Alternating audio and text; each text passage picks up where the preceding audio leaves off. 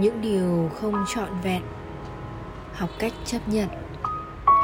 Bạn biết không, vào cái thời điểm mà con người ta đau lòng nhất thì họ thường tự dằn vặt bản thân về những điều đã xảy ra.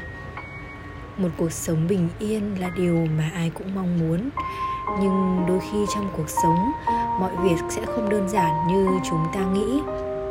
Có những thứ mà chúng ta không thể xoay chuyển được có những điều mà xảy ra, dù ta có muốn hay không, cũng không thể thay đổi được.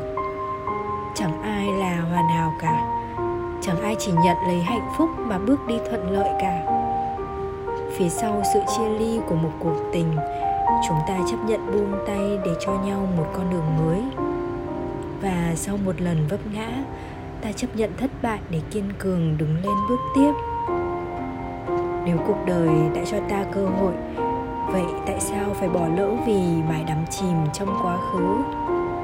Ai rồi cũng sẽ gặp được người tốt, đạt được những thành tựu xứng đáng nếu đủ lòng tin vào ngày mai. Chấp nhận sẽ không có nghĩa là buông xuôi, mà để chúng ta nỗ lực trong những chặng đường phía trước.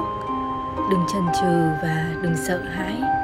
Hãy chấp nhận những điều không hoàn hảo bước tiếp trên con đường phía trước là sự lựa chọn tốt nhất dành cho bạn.